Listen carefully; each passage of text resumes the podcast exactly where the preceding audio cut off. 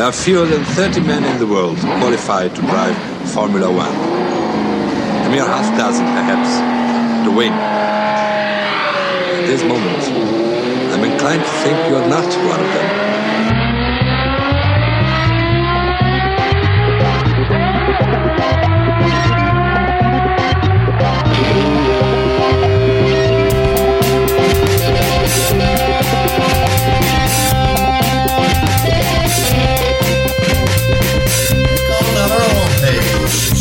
No, you want to. Keep up the good work, and there you have it. There you go.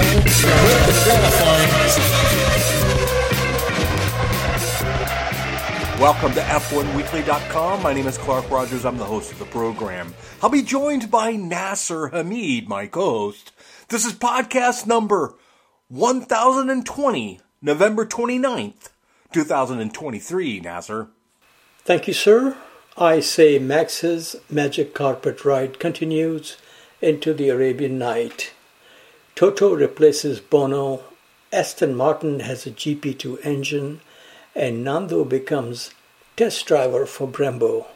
We shall explain gladly. Thank you, Nasir. On tonight's program, Max ends the season with more records than you can shake a stick at. Leclerc should have stayed second. Fernando did what? To who? No way. Yuki Tsunoda finds his machismo-ness. And what if LCH does not get a winning car in 2024? I say we're going to see some heavy emotional breakdowns in or on the paddock. In this week's interview, Kelly Jones, a highfalutin F1 simulator guru that Nas knows a lot about, and I know nothing. So, great interview, fantastic. And of course, I have to remind everybody that we do need your contributions to keep this program on the air. Just click on the Support F1 Weekly tab, which is on the front page of F1Weekly.com, and deep down, you know you'll want to. Nas, welcome back. We're a few days late. You had to go into some heavy-duty medical situation, but you're back in town. You're feeling better than ever, and you have a really good-looking nose now. Nas, welcome to the studio.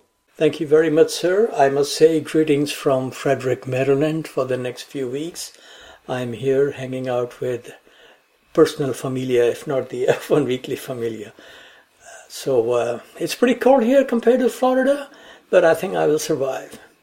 How are things on the left coast, sir? Very good, sir. We're celebrating the Max Verstappen record-breaking season. We adore it and embrace it with love and affection. Yes, sir. I was very happy, because the season-long Isaac Hayes Jam session is over for 19 drivers. But the concert will resume in March.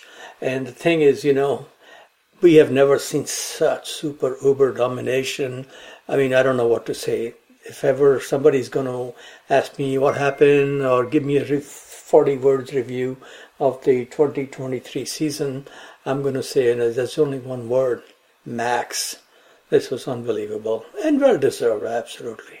Yeah, it was a fabulous domination all across the nation. I mean, he put his stamp of authority on 2023. Everybody knows it. And not only that, but like Lewis Hamilton said, they haven't even touched the car since August.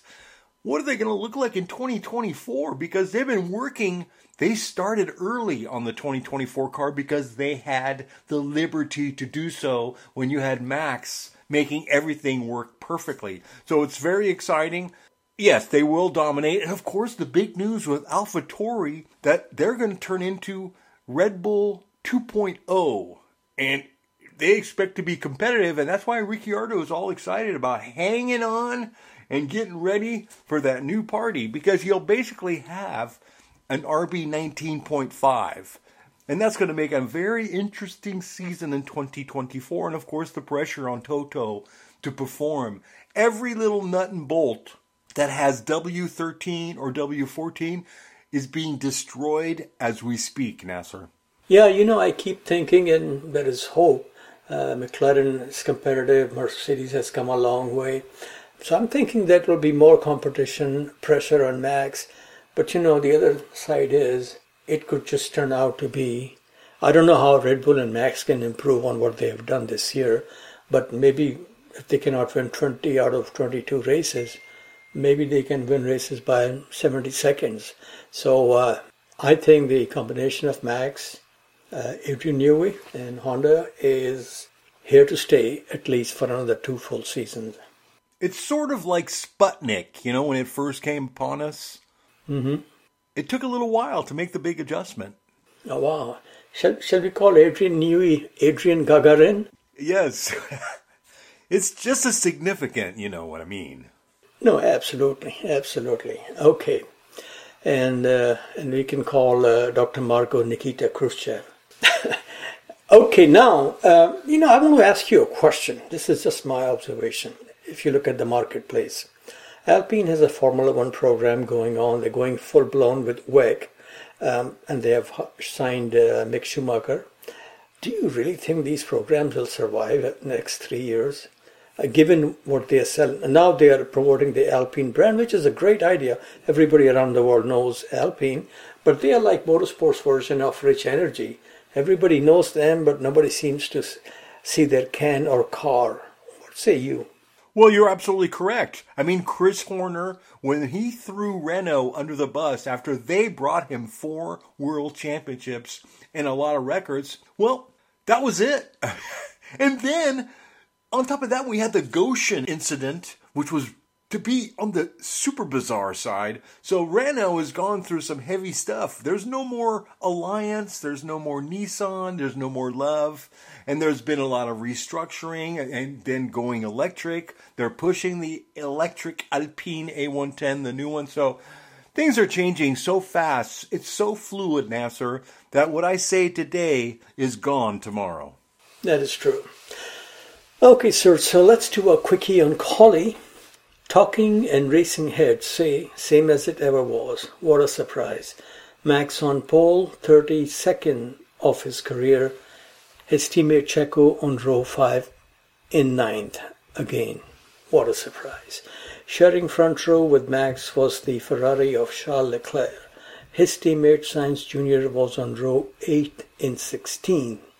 Starting third and very impressive Oscar Piastri, sharing row 2 with George Russell.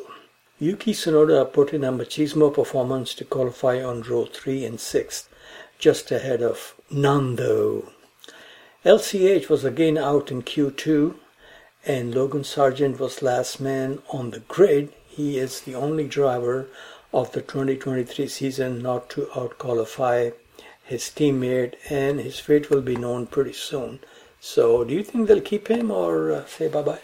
I think they're going to say bye-bye. And when you looked at the testing numbers on FP1 in Abu Dhabi, and then after post-race, the testing, Vesti was unbelievable. I mean, very, very competitive. Machismo, to say the least. So if they don't go for him, it'd be quite surprising. I know they want to give him a second chance, but they've given him a lot of second chances. I mean, I know you think another year might do him some good, and it's possible. But the problem is we're going into an era now where just 1 point is worth so many dollars. And to leave those on the table is not an easy thing to do. Yes, you know, when I started following Formula One, and window of opportunity was open in Formula One for at least 2 years. You know, you join a team at the age of 22, 23, small team, pay your dues for a few seasons, then you come to a mid-pack or a top team and win the championship when you're only 26 or 27. Now the window of opportunity is like 3 races into your first season. And if you don't do anything, Clark, I still remember vividly, Charles Leclerc did not have a great start that would match the hype around him when he joined F1 with Sauber. And I remember myself saying at one time that maybe he's not the real deal we thought, but, you know he's as machismo as they come. So that, and, you know, they probably, I don't think Vesti took, I think, 2 or 3 years to win F2. Had he won the championship in his first year, he won like 2 feature races and 4 sprint races. So winning 6 races in Hapidos, or now called F2, is very, very difficult. Now, if he had done that in his rookie season, I would say you know, let's give this guy a try. But I think he took 2 or 3 years, definitely more than one. He most likely will not hit the ground running against Albon. And if he goes as talented as Albon, Albon has the advantage of experience in F1 with the same team. So let's see what happens. But Logan Sargeant, I am told, brings a very nice package of fistful of dollars. But then Vesti is backed by Toto, and Toto, even without being at Mercedes, is still a billionaire. So let's see what happens.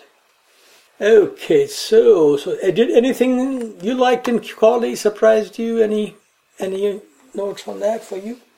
Absolutely. I mean, Yuki Tsunoda lined up alongside Fernando.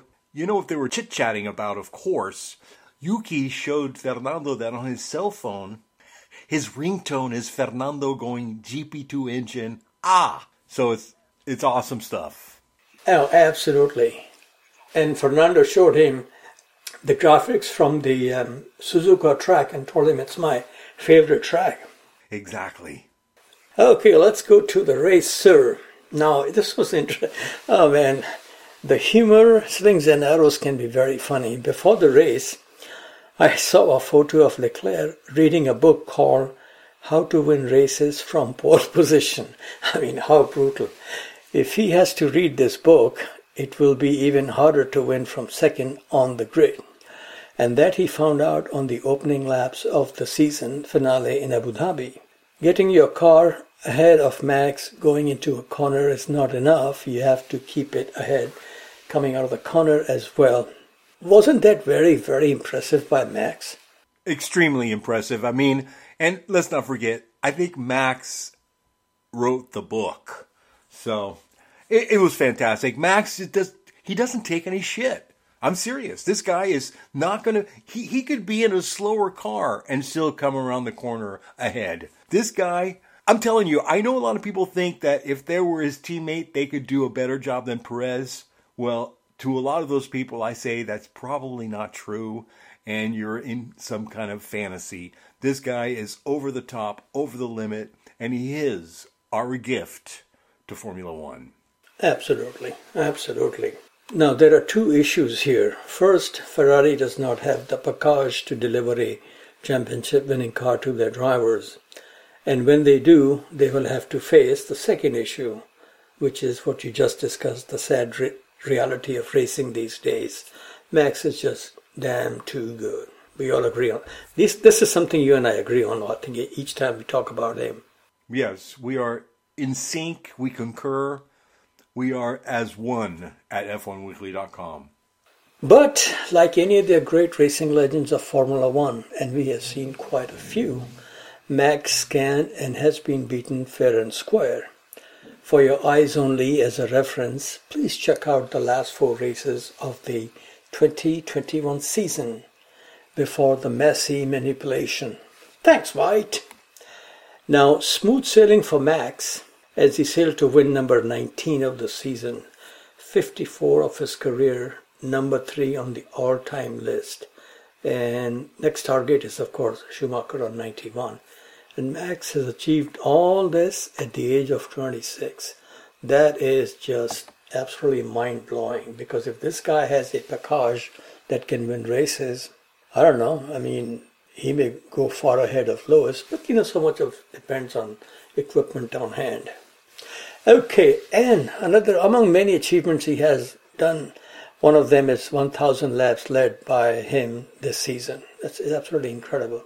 The gravy bullet train he is riding will take him to 70 plus wins, in my humble opinion, by the end of the 2025 season, when Honda will say sayonara to Red Bull. We will see what happens with Red Bull in 2026. If their new Mustang Sally partner can continue the winning dance, then Max will be in relentless pursuit of LCH's record of most Grand Prix wins. But you know, one thing I keep thinking, and this is based on comment from Max himself more than once, is it will not surprise me if Max one day in the closing, towards the end of the season, or maybe the final race, he wins the championship and the race and then says, you know, by now it was fun. Remember Michael Schumacher, when he left Ferrari in 2006, the kind of emotional press conference he had. I don't think Max will shed a tear. He'll be very happy to leave as and when he wants. What say you, sir?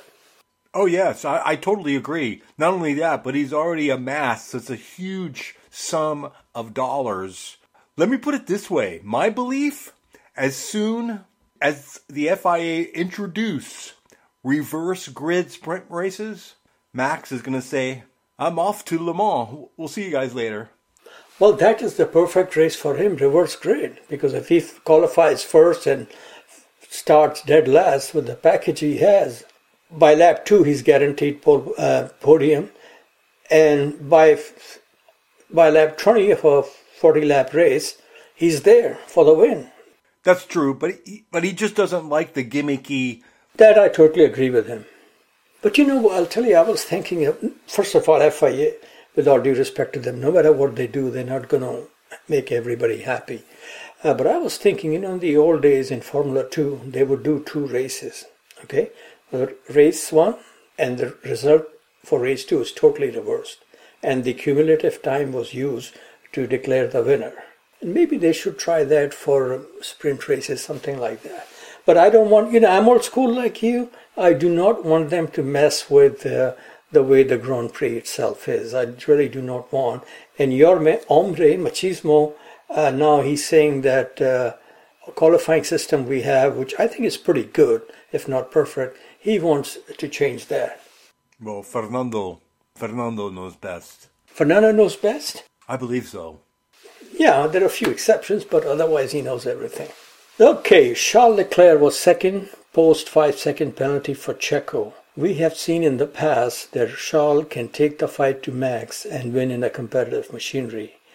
The fact Scuderia Ferrari took the only non-Red Bull victory of the season is MCI-type proof positive he does not have tools of the trade to ring in success. Hopefully Ferrari will put him on a Red Bull slaying prancing horse. The last thing we want is for him to become the Alonso or Alesi of Monaco. Do you concur, sir? You have the right to disagree. No, I hope he doesn't become, you know, the pole king of the universe with no championships and a few victories. So, but things, F1 is a very strange place. Things happen. Talk to Hülkenberg, talk to Fernando, talk to Lewis Hamilton and Mr. Massey. Oh, yeah. I heard an item from Mohammed bin Salman, the FIA president, that he will bring back Mike Massey. Well, yeah, I mean, we have to forgive and forget. Well, this is Formula One. This is not Mother Teresa Compassion Clinic in Calcutta. I say good riddance forever. Excellent, Nasser. We'll have those shirts printed up first thing in the morning. Gracias. Okay, now we come to George Russell. The rising and shining star of Mercedes was third man on the podium. Second podium of the season. First was in Barcelona. Surprising for a Mercedes driver, Russell had 4 DNFs during the season. I have a feeling with James Allison back at Mercedes, they will have a very competitive package in 2024. The battle of the bends between Russell and Hamilton, taking points from each other, will only help the man who needs no help in winning races and championships these days. Sir, next season, which team do you think will be most competitive after Red Bull? I believe McLaren is going to make one more leap. I believe Aston Martin needs to make a leap. And, of course, Mercedes have to pick it up. And let's not forget, Ferrari is going to be very competitive. We know they're fast. On the other hand, we have this AlphaTauri that could become an RB 19.5. So 2024 could be a pretty big mixture of fun, adventure, and agony. What if Red Bull comes out with a zero concept sidebar? We know they like big butts at Red Bull. Very good, very good. Okay, sir, now where do we go? We go to Checo, Sergio Perez fourth. What was your take on his penalty? I thought it was justified. I mean, you got to take it easy there, Perez. What is going on? And not only that, but with the Red Bull, look at what Max does to a 5-second penalty. Not a lot of people can do that, and they were hoping Perez could do it, but then all of a sudden they were teeter-tottering, they wanted help, they were playing DRS games. In the end, he didn't get it, and it was well-deserved. Okay. Now, 2 wins and less than half the points of your teammate is a very strong, convincing trailer to all young drivers who are aspiring to drive the best car on the grid and be Max's teammate. The team is now Max's Thunderdome, and you will be entering the Temple of Doom. We have seen this movie a few times already, since Daniel Kvyat was torpedoed himself by Dr. Marco and his machete. Yeah, it's interesting how the careers of different people and teams are moving around. We have how many months? We have like 3 months before the action gets going again. Less than that, I think, like 95 days. Wow, that's beautiful. Okay, Lando Norris completed the top 5. The McLaren package has come on strong in the second half, and they may have the best driver pairing. If their momentum continues into 2024, then there will be a lot of excitement to look forward to, not just fighting Red Bull, Ferrari, and Mercedes for wins, but the much-anticipated civil war looming over Zach Brown that will establish the alpha male among the other 2 drivers. A question for you, sir. If they got a car that's very competitive and there is like I am the man, who do you think will win that battle, Piastri or Norris? I don't know. Norris is, he's always self-deprecating. He always takes it on the chin. I think he does that maybe a little too much. The emotional profiles of each driver at McLaren are extremely different, and I think Piastri could win out when it comes to the emotional factor. Lando Norris won the European Formula 3 Championship with Trevor Carlin's team, right? Trevor's wife, Carlin, and I've known her for a long time. She used to be a press officer, actually, for Avon GP. But anyway, she told me at Pau that because he was leading, and late in the race he had a suspension failure, and obviously he was devastated. And actually I met him after that, after his dad called him and said, hey, this man knows you. And he was red like a tomato, I mean, just so upset. So Stephanie Carlin tells me that when he does not, if he finishes second, he said he rolls and cries in a truck. And I asked him at this question when we met him some years ago at Daytona. So obviously he is very talented. But man, I think that after 1 year of racing, and after seeing him win a race, Piastri is cooking real good. I concur. Yes. So we will see how this battle plays out. Okay, speaking of Piastri, he finished right behind his teammate in 6th. The young man from Melbourne, Australia, has been a championship winner in every junior category. He has raced in Europe, winning the F2 championship in his rookie season, was proof positive he is the real deal, which he himself confirmed by winning the sprint race this season. Like his manager, Mark Webber, Piastri is a serious challenger to drill for a championship in a competitive machinery. And we have not had an Australian world champion since 1980. No American since 78, no Australian since 1980. No man from Argentina has been world champion since 1957. So it will be great to see these nations getting a world champion, so Danica Patrick can go and tell them how bad they are. Okay, now we go to, this is the most important item of the day. All rise. Here's Freddie. Alonso, Agent 002, finished 7th. At the beginning of the season, he was in 7th heaven after 5 podium finishes in the first 6 races. Then the team did a Buffalo Bills Super Bowl appearance and blew it. 4th in the championship, his best result in over a decade for the 2005 and 2006 world champion. Sir, he is your man, he is your Dios. What say you about his season and the future next season? Oh, I think he's very, very happy. He's obviously motivated the team. He's given them guidance. They have ups, they had a lot of downs, but they came back up, and I think they'll be back up again with Fernando still at the helm. I don't know about Lance Stroll, but I'm sure he'll be there as well. Why not? He's cheap and affordable. So yeah, I'm excited. I mean, hey, more Fernando is good for everybody, including LCH. You know, LCH needs that love from Fernando. Yes, but I have always appreciated the mutual respect between Lewis and Fernando, and also when Lewis was fighting with Sebastian Vettel for the championship. That was very, very impressive. Okay, now, Yuki Tsunoda was 8th. Okay, now here is my take on Yuki, the way he operates. You know, you've seen how he talks to the team and all that kind of stuff. Even if he qualifies a car half a second faster than everybody and get pole position, my two yens will be that he will not win the race.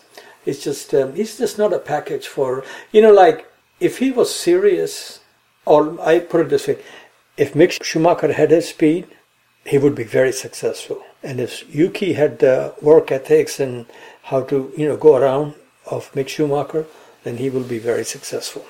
I just don't see a great future for him, even though he's very quick, and I was a huge fan when he was in junior formula, when I was totally aware of how abusive he was to the team. And I don't know if that has caught up to him, or just he just cannot be serious. Do you see a future for him, especially if Honda is no longer... Well, Honda will be in... you know, I will not be surprised if he shows up at Aston Martin. You never know. Yuki does have many futures ahead of him.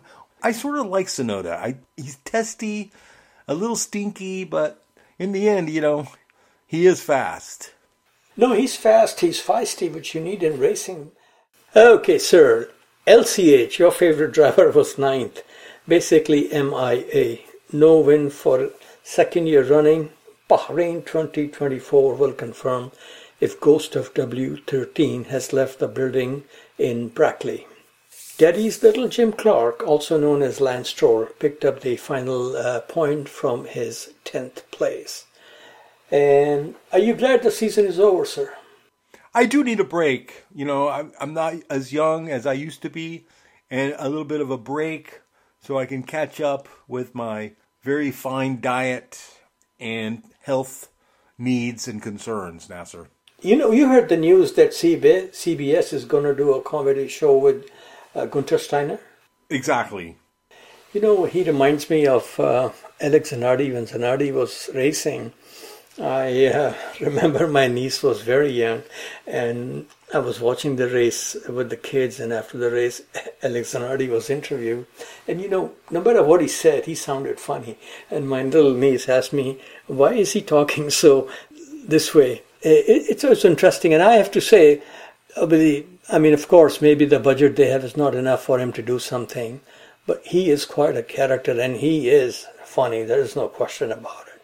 That is the smartest decision that CBS has ever met. The guy is hilarious. I mean, he's been entertaining all year. Whenever he's interviewed, he has a quirky way of responding to weird issues, and it makes everybody laugh. And yeah, he's going to be a big hit. And he'll probably have his own restaurant in Vegas in a couple of years. On that note, Nasser, I'm going to take a quick break here because we need maybe have a couple of hot dogs and a couple of beers. So we'll be back. I thought, since the race was in Abu Dhabi, I thought we're going to have rose water. Not on this show. So we'll be back after these brief messages. Hi, I'm Elio Castroneves, four-time Indy 500 champion, and you're listening to F1 Weekly. Welcome back to F1Weekly.com. Clark Rogers here, your host. And now, as we spin the globe and go around the world with Motorsports Mondial and the king, the Swami himself, Nasir Hamid.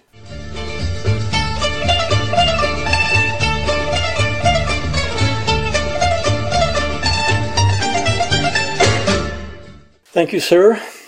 First, I would like to thank the F1 Weekly Familia members who wrote saying how much they enjoyed the Eddie Cheever conversation. And many thanks to Paul Velasco of Grand Prix Weekly 247.com website for doing a very nice and detailed write-up on the Cheever interview.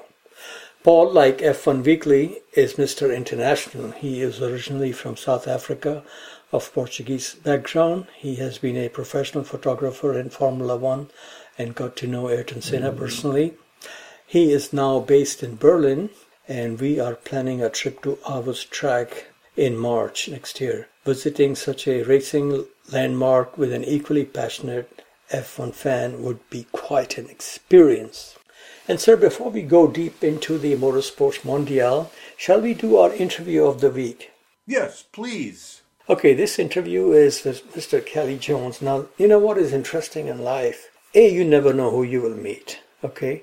And when you step out of your spider hole and go to a sporting event and you meet somebody and you say, oh, wow, you're involved in racing. So Kelly used to fly planes for FedEx, used to fly F-16 Fighting Falcons, and he's a big, long-time, lifelong motorsports fan. He's now running a business in Indianapolis, race simulation and driver training. It's called Racecraft One, and we had a very, very great time when I met him in Indianapolis when I went for the junior series for testing. So I told him, okay, you know, you got great stories. I have to call you one day and record your stories. So this conversation took place a few weeks ago through the wonders of Skype, and I hope our listeners enjoy this. And many thanks again to Kelly Jones. Okay, folks, today we have a high-flying gentleman from the auto capital of the world. Mr. Kelly Jones, you are cleared for takeoff on F1 Weekly. How are you today?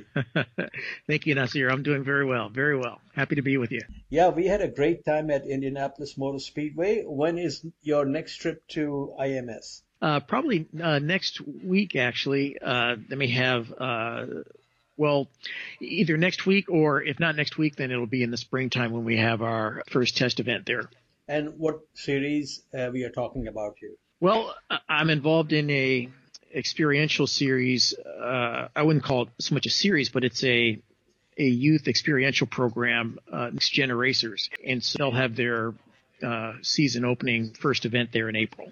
Now, you are from Detroit with racing and flying experience in faraway Philippines, which was so fascinating.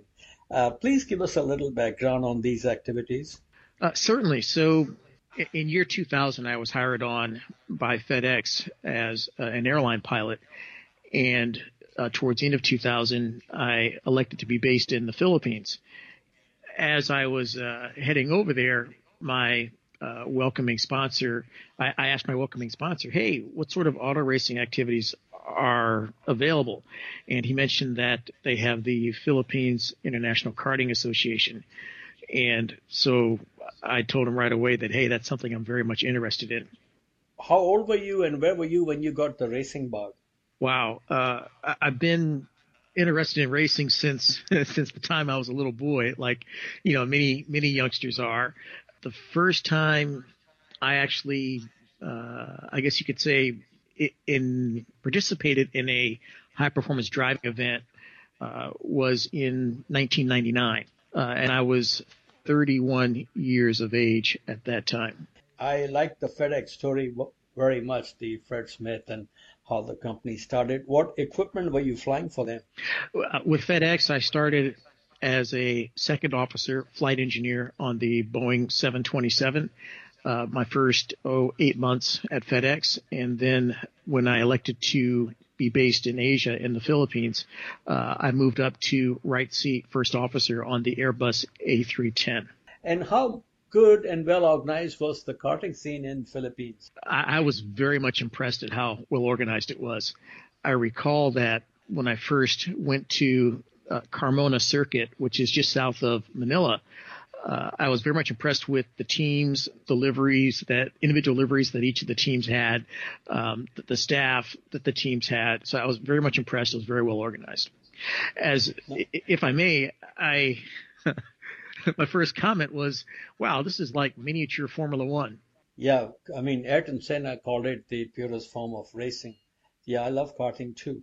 Now, racing is global, but still a small community.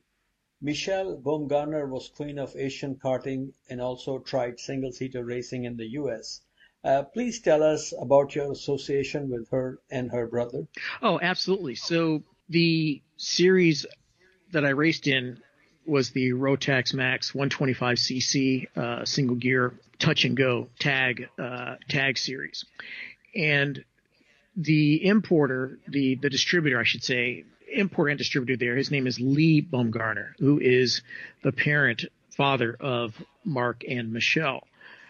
And so, of course, I was introduced to Lee, and at that time, Mark and Michelle were, I'd say, approximately 9 and 10 years old. And so, you know, they were youngsters at that time.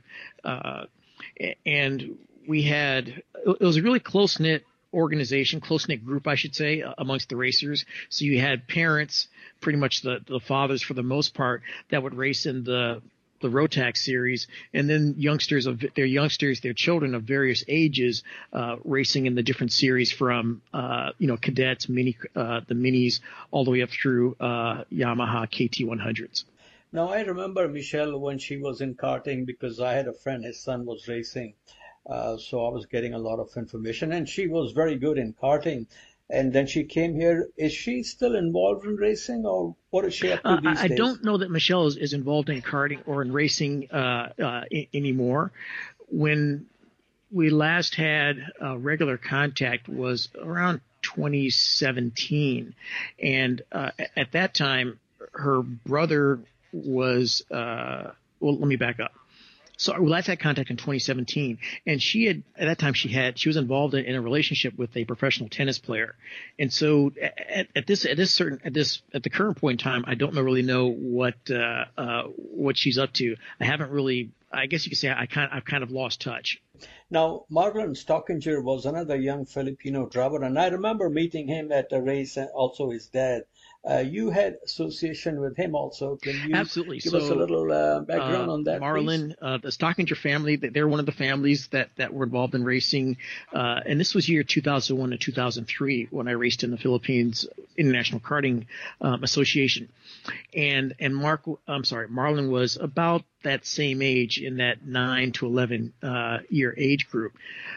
And so fast forward a number of years, from 2001 to 2003, I was in karting, and then I also got into, in 2004, I got into racing motorcycles, and I chose as my home track Sepang Circuit in Malaysia, and I raced in the Malaysia Super Series for a number of years there. I was also a safety liaison for the track organization, between the track organization there and the car and motorcycle track day and racing organizations. So I was there as an observer during one of the weekends. We had just we're kind of wrapping up, and I was observing at turn 4, if I remember right. Yes, on the inside of turn 4, and just out of coincidence, Marlon and his father were there at turn 4 to observe, because Marlon was testing in Formula BMW Asia. And so we hadn't seen each other for a number of years, and Marlon and his father asked me about the racing simulation that I had used way back in 2001 through 2003. They were curious about that because I missed the middle third of the karting season, where I was unable to do any karting because of other commitments. And when I came back for the last third, I was actually faster than when I was there for the first third. And they were curious as how it was that I was faster and, you know, more accomplished. And I shared with everyone there that, well, it was through racing simulation that I was using at home as a training tool. And so here we are now, and this was now late 2007 when we're at Sepang Circuit at turn 4, reunited with Marlon and his father. And they recalled that year back then where I had – my skills had progressed even though I hadn't been on track. And so they expressed curiosity about simulation, and they asked, hey, you know, how can we use this to help further Marlin's career? And we made an appointment, and I traveled to Manila and brought my sim gear, and we set something up there, and I helped them set up their own simulation setup as well. And Marlon was my first student, and from there I wrote a curriculum and did other things to begin coaching him. Now, I have been to the Sepang Circuit once for a Formula One race. Great track. I won't say the same thing about the humidity there. How was racing there in the conditions there? Well, just as you alluded to, the heat and humidity there is definitely something to get used to. It's usually – I'll speak in terms of Fahrenheit. It's usually – mid-80s to mid-90s Fahrenheit, 30, 33 degrees or so, and 50-60% humidity. You can pretty much bet that you'll have thunderstorms, scattered thunderstorms, sometime in the afternoon. So yes, it's very much a challenge with the heat index, if I can refer to it that way there. Okay, speaking of simulation, today you are running a successful business in Indianapolis, Racecraft One. You already told us what led to the birth of this. What are the services associated with simulation that you provide? We supplement the coaching that we do trackside in car with simulation, professional simulation. And we use simulation as a training device, and we create scenario-based training where we create scenarios to target the exact skills, specific skills in a building block approach to take a driver from beginner driver, novice driver, all the way up to the professional levels of racing. So we provide the coaching and training using simulation.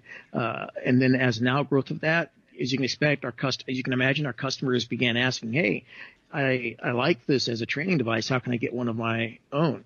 So now we also sell, service, and support everything from turnkey simulators to individual components. And then we also have in our center in downtown Indianapolis with the 10 network simulators here, we also hold corporate events, team building events, and entertainment events here as well. And what is your typical clientele? Young kids coming out of karting, single-seater racers moving up the ladder, or established drivers looking to hone their skills or learn a new track? Through the years, we've really expanded our offerings to cover basically the full spectrum, as you spoke to. Our youngest clients are maybe 6 years old. Our most senior clients are in their 70s. Everything from youngsters in karts and quarter midgets to youngsters transitioning from karts into cars, particularly in open wheel, as in like the racing schools, Lucas Oil School of Racing and Skip Barber Racing School. And then the next level above that is drivers who are establishing their careers in cars and moving up through the open wheel, closed wheel, IMSA, towards, things like IndyCar, IMSA. And we also do dirt and paved oval professional racers as well. So it's basically the full spectrum. Now, Kimi Räikkönen, not surprisingly, was no fan of getting into the simulator when his Formula One team were asked. Do you get drivers who can learn from your simulation and guidance?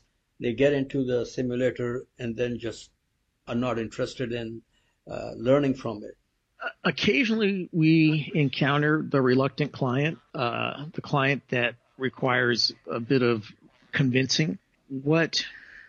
And so, yes, we do encounter reluctant clients who, as you can imagine, who prefer to be in the actual vehicle versus sitting in a what they may view as a large video game. And so once they are exposed to our approach and our methodology, almost without fail, they do see the value in what we do. If I may expand upon that just real quick. Aviation has used simulation for more than 100 years. The Wright brothers had a simulator before they actually made their first flight. It was a mechanical simulator. And the aviation culture is such that we want to, when we find a better way of doing something, of being a better aviator, we want to share that with the community as quickly and as efficiently as possible because of the safety aspect of it. And when it comes to combat, as far as with my background as a fighter pilot, well, hey, I want my wingmen and I want the other units I'm flying with, I want us to work better as a team. So that's what part of what Top Gun and the Fighter Weapons School in Las Vegas is all about, is exploring and finding better ways of doing our business and then disseminating that information across the entire community. So contrast that with racing. In the racing environment, as a racer, when I find something that makes me better, I may be less apt to share it with other people, particularly my competitors. And so that's what's different about what we do here at Racecraft One is we take that fighter pilot approach, that commercial airliner training approach with those efficiencies that have been honed over a century of using simulation, and we apply that to racing. Now, speaking of fighter planes, you also flew F-16s. Can you share with us if possible, fastest and the highest you ever flew in the Fighting Falcon? The highest I've ever flown is at the operational, permissive operational limit of the F-16, which is flight level 500, 50,000 feet. Wow. We're limited. We're not permitted to fly above 50,000 feet without a pressure suit, because if you were to have something go wrong with, if you were to lose cabin or cockpit pressurization at that high altitude with that very thin air, then that presents some immediate and potential catastrophic health hazards, immediate hypoxia, and then the actual nitrogen in your that's nitrogen that's dissolved in your blood can immediately boil out of solution, giving you the bends. And you know, so we're not allowed to go above 50,000 feet. In short, the fastest I've flown the F-16 is Mach 1.8 times the speed of sound, which at the speed of sound is around 700 miles per hour at sea level, or maybe 1,100 kilometers per hour at sea level. And so 1.8 times that is about 1,200 miles per hour. Very impressive.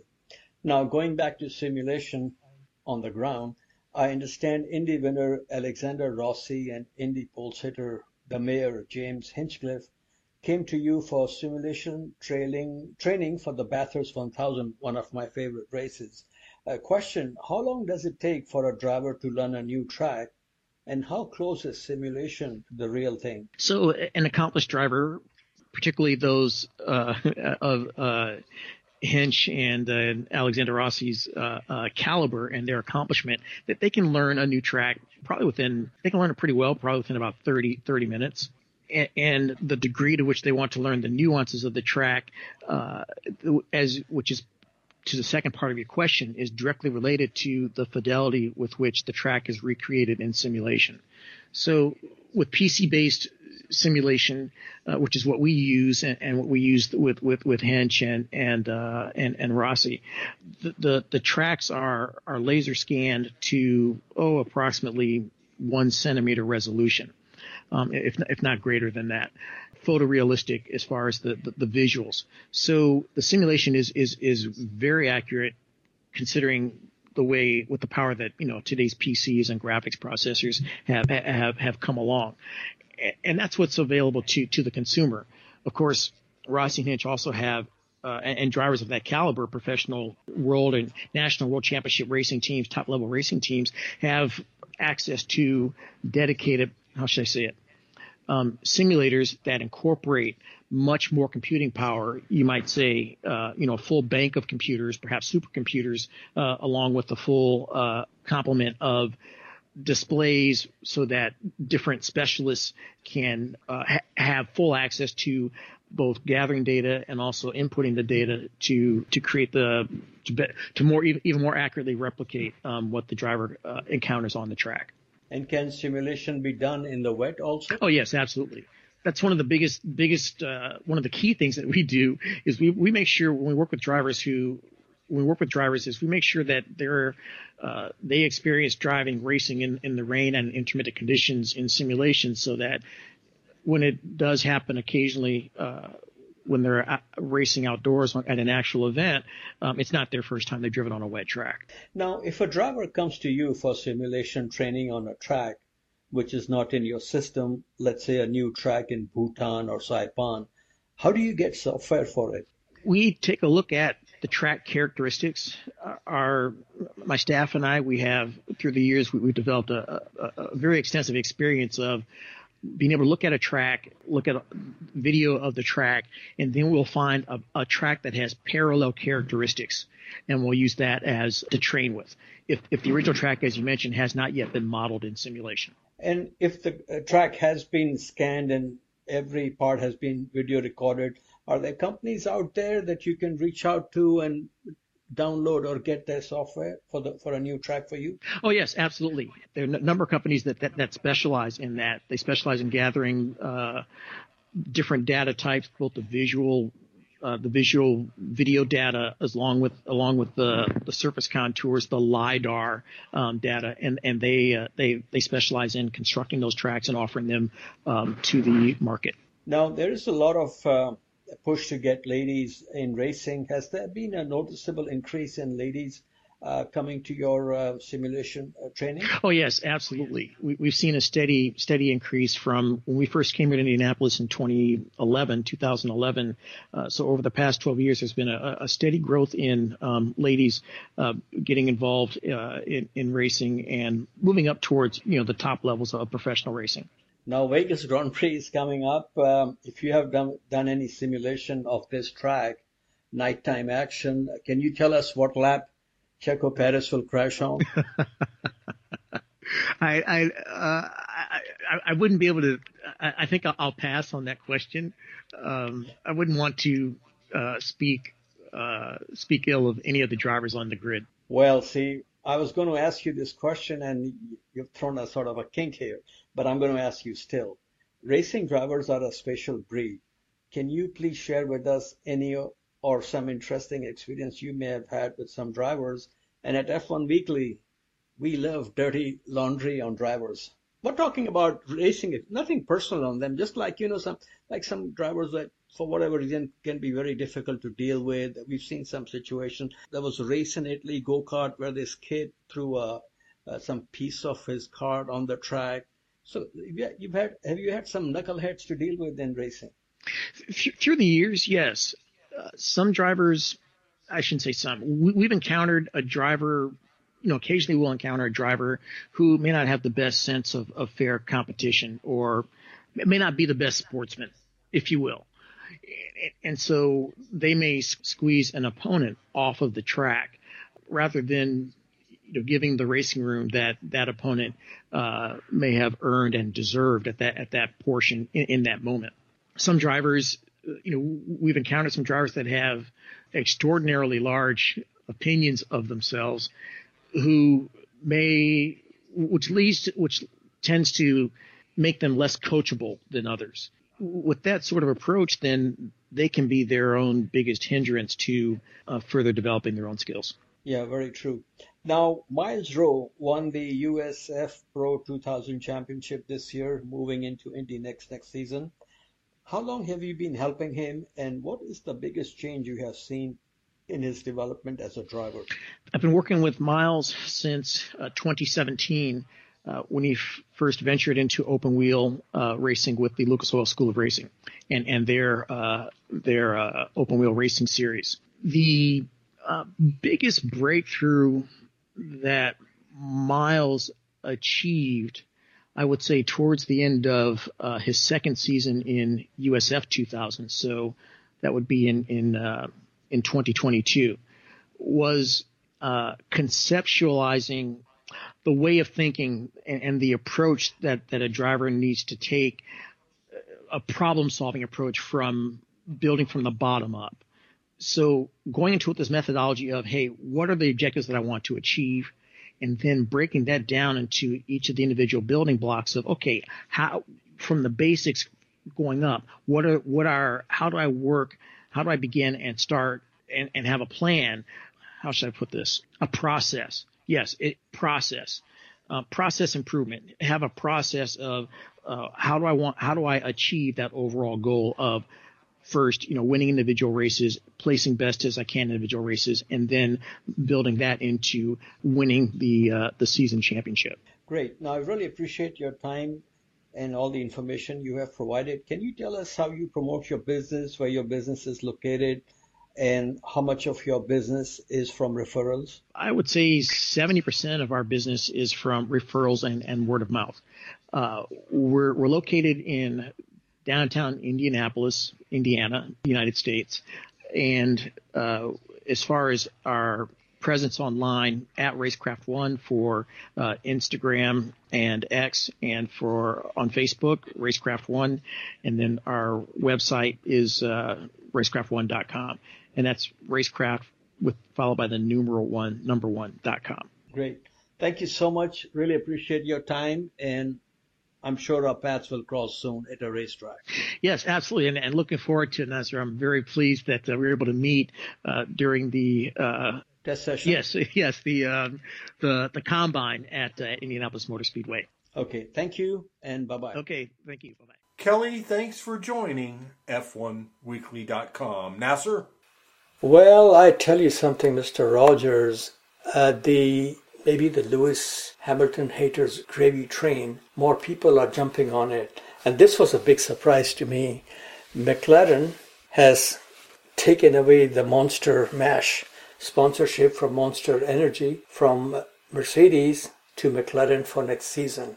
So basically they are leaving the greatest driver, at least in terms of wins and equal in championships, and leaving also a whippersnapper, equally good if not more, for a team that has won a couple of races in the last many years. What's your take on this? Do you think this is a smart move? Yeah, I think it's a smart move. Why not? People think Zac Brown is a joke. Zac Brown came from L.A., young racing driver, and he became a complete 800-pound marketing motorsports gorilla. He did a tremendous job, then sold his company for a lot of money, and that's where his wealth is from. But he brought in UPS, Johnny Walker, and quite a few companies. I mean, just look at the McLaren car. Google is there, and so many names that I can't even remember. So they have done a tremendous job. So congratulations on Monster Energy. You know, the sponsorship that really surprised me is, you know, anything now is like $25,000-$30,000 for a branding on a car, at least on sideboards, is MoneyGram throwing all that money and not requiring the team to have Mick Schumacher in the team, because you know how big that name is anywhere in this world outside the U.S. So that was a real big surprise. Okay, sir. Now we are going to do a season review in Clint Eastwood style. The good, the bad, and the ugly. We shall start, of course, with the good. More like the very best was the absolute domination of Max and Red Bull package. Most win and most points in a season and completely destroying everybody in process. According to the song Radar Love, Brenda Lee coming on strong, it was good to see McLaren and both drivers coming on strong in the second half. Rookie Oscar Piastri even got a win in a sprint race, and that was very, very impressive. Another good and very impressive win was Sainz Jr. in Singapore. What a smart and thinking man's closing laps, keeping Lando in DRS zone to avoid LCH passing him and threatening for victory. This is what you expect from Niki Lauda and Alain Prost of the world. A 3G was we still have Spa, Monza and Suzuka on the calendar. Let's hope these classic tracks are not replaced by street races in oil-rich towns like Cabinda in Angola or Karaganda in Kazakhstan, because money talks. Also good, for the most part, we had a pretty safe season. Honey Badger broke his hand at Sanford, but he is back in action. Apart from Alonso, what was good for you this season? Well, Alonso was a big part of it. I mean, the first race of the season, his pass on LCH. I mean, it was awesome. The podiums at the beginning of the season, because, you know, Fernando was almost forgotten. Sort of like LCH now, you know. And this resurgence, we had Fernando fever. There was Fernando hooked up with Taylor Swift even. So it was an awesome season. I mean, Fernando in Brazil was awesome. But let's not beat around the bush, Nas. It's Max Verstappen.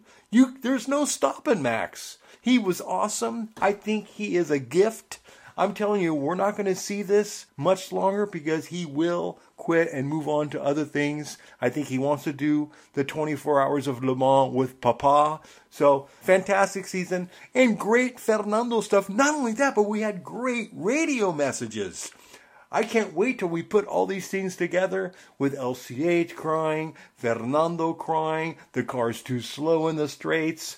And then he goes on to pass LCH. And him holding off LCH, I mean, it's been a Fernando season despite Max dominating, because really, after Red Bull, you really had to go and pick your teams and watch them blossom. And let's not forget, Williams made big steps forward. And that's where we expect Logan Sargeant, if he stays, he better do something next year.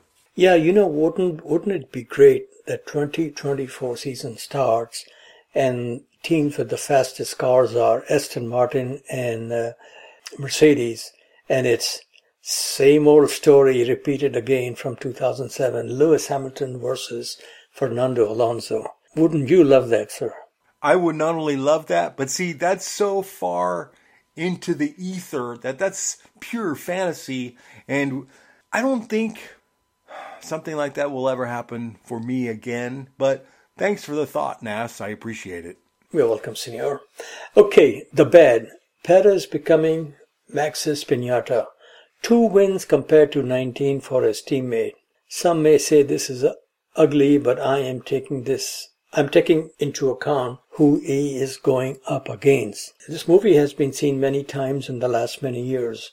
We saw it at McLaren with Senna and Berger, Schumacher and all his teammates, Hamilton going against Helsinki Formula, not once but twice.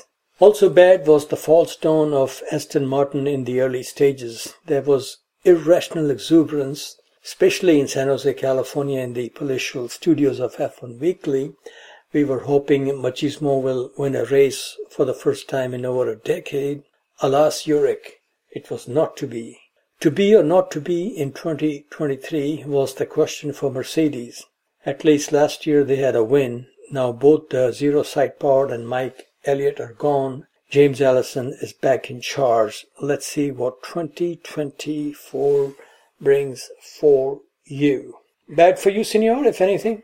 Ricciardo breaking his hand was a big bummer. I never want to see anybody get hurt in Formula One. So there. For me, the bad. I was hoping Renault would finally get up to the top 3. And they look fast, but there's just no enthusiasm. I think Prost said there's no real leader and motivation at Renault. It's sort of messy over there, so I'm sort of bummed out about that. I'm really happy that it was such a wonderful season, and it really moved quickly. And Vegas was awesome. I mean, we had 3 Grand Prix in the United States. What's not to like, Nasser? Exactamundo. You know, before we go into the ugly of the season, what did you make of Toto Wolff giving instructions and talking to Lewis during the race? I thought that was funny. Oh, it's hilarious. I mean, like I said, all the radio messages this year, especially the ones from Mercedes where they're trying to figure out what's happening, it's fantastic. And Toto, I mean, he's pretty entertaining as well. I mean, he's all over the place, especially when he came up and fought for Vegas. I thought that was fantastic. And he's under pressure. He doesn't want his Lewis Hamilton to start feeling that maybe it's him, not the car. You know, everybody's questioning their abilities as they age. So there's a lot of pressure at Mercedes. I don't think there's ever been more pressure at Mercedes than there is at this very moment and this winter. No question about this, because the parent company, luxury brand, leader in the luxury brand segment, they are interested in going 3 seasons with one win. So I do expect this 2024 package to win a few races, if not the championship. Obviously, they're not going to beat Max's record, but Lewis needs to have 3 to 5 wins, and also same for George Russell. Okay, sir, now we go to the ugly. Red Bull made Nick de Vries Eli Wallach of Formula One. The kid who was once the king of karting impressed a lot of people in his debut at Monza in Williams. Like Michael Andretti at McLaren, he would not see the end of the season. On positive note, Nick has just been announced as one of the drivers for Toyota in their WEC program. He is replacing Pachito Jose Maria Lopez, who will stay with Toyota but in GT3 racing.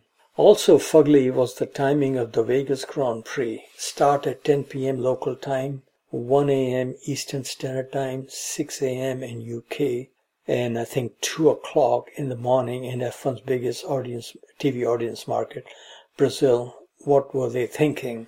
And Justin Bieber waving the checkered flag? At least he was more excited than Tim Cook. What was ugly for you apart from LCH finishing ahead of Machismo in the championship? That must have hurt. That was pretty ugly. Pretty ugly. Really hurt. I'm still lapping up my wounds, but the ugly was de Vries. I mean, we talk about giving Logan Sargeant more time, another year.